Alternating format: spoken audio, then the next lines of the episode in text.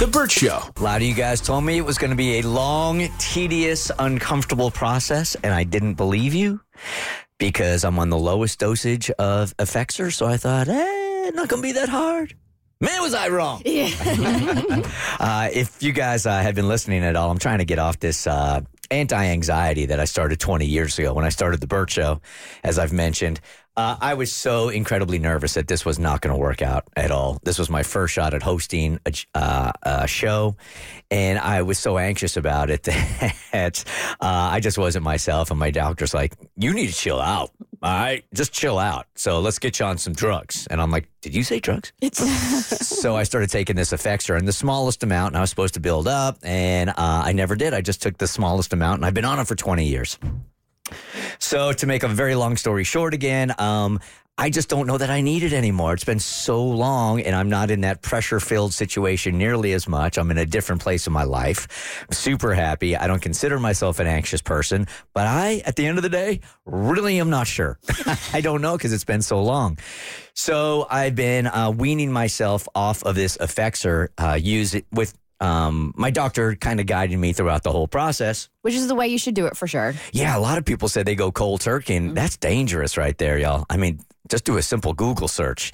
And again, because mine is so small, I'm on 37 and a half milligrams. There are some people that have hit me up saying they're on 200 milligrams. So when they tried to wean off of it, it took them six months to a year. My mind don't work that way though. Um, I'm not very patient, which is probably why I'm on the Effexor. so my doctor said he wanted me to take a pill on a Monday, then take Tuesday off, and then take a pill on Wednesday. So that was the initial blueprint. And I started to do that, and I'm good for about, I guess, about 12, 13 hours before uh, it really starts to hit me. And so I went online and I started doing some more research on a better way to wean myself off of it. And the Mayo Clinic, they ha- they know something about it. So I've been following their directions of trying to get off of it. And this weekend was just brutal, you guys. Anybody that's been on these that have, have tried to get off it can understand this. When you're getting off of it, your eyesight is a split second behind your head. That's the first thing. You're in this constant fog, and it's hard to explain, but you can almost hear yourself blink. I get it. Do you? Because when I got on the Lexapro, like that first two weeks, it's it's you're delayed. Yeah. Everything like you're in a fog and you're delayed. Now, fortunately, when I was getting on, that lifted after two because everything kind of regulates. So right now, your body's trying to regulate without the medication, and so that's why there's like this human delay. Yeah, the withdrawals are tough, man. And uh, I'm not saying don't get on these drugs if you really need them. I'm just saying there's going to be a day maybe that you're going to get off of it, and it's not an easy process. And at, just from a guy taking the minimum, struggling to get off of it, I can only imagine how much if you're uh, if you're taking way more than this, how tough it's been. Uh, I didn't want to get off the couch this week. I mean, you're literally getting off drugs. I mean, you literally are weaning yourself off of drugs.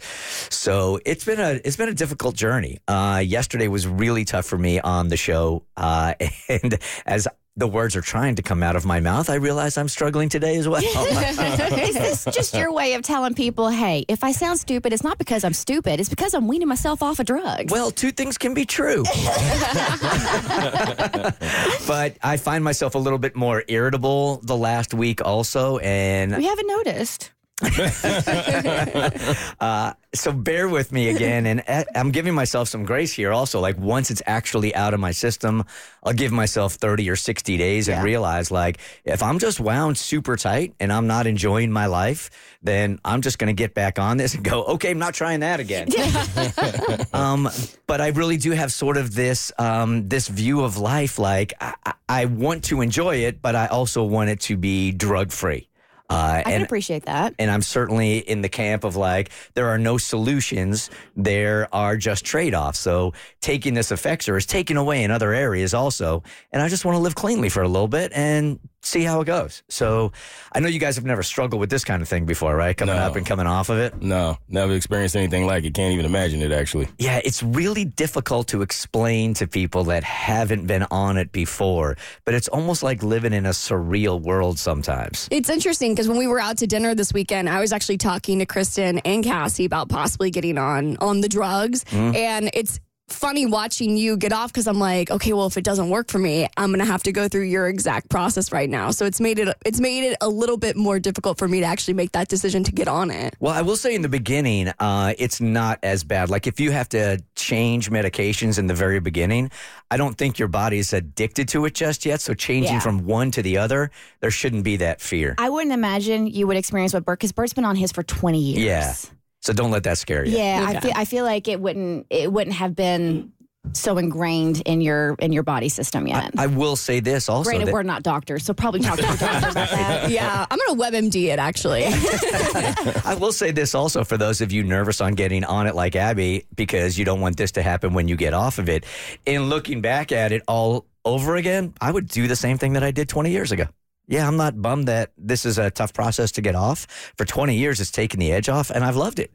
And I may get back on it, um, but I wouldn't have changed it. Yeah. Well, you keep talking about like the trade off. Like it, it, there's no solutions, just trade offs. Like what has been the trade off with taking the medication? Um, I don't know, to be honest with you, what the side effects, uh, as far as is it affecting my kidney? Is it affecting my liver? I'm not exactly sure, to be honest with you. But you can't put anything in your body without it affecting another area. Okay. But as I said, I would do it all over again. Okay. So do- Noted. Do, you, boo? And I'm over here like, whatever side effects happen, baby, I ain't living life without Lexapro. The Bert Show.